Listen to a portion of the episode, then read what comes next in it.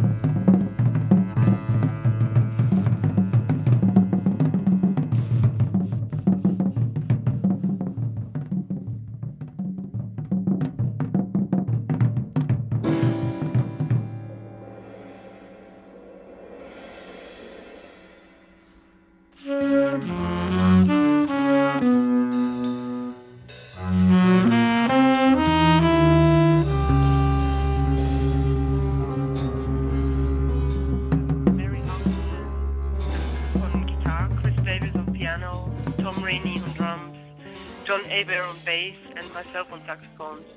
This time um, I decided to take out the quartet um, without John Hébert on bass. So it's still Mary, Chris, Tom, and me.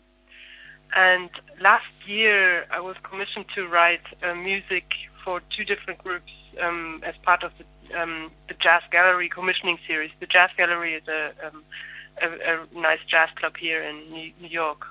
They asked me to write some music, and I wrote trio music for Chris, Mary, and I. Um, and since the concert, we have we have never played it, so I decided to um, use this music and add Tom to it.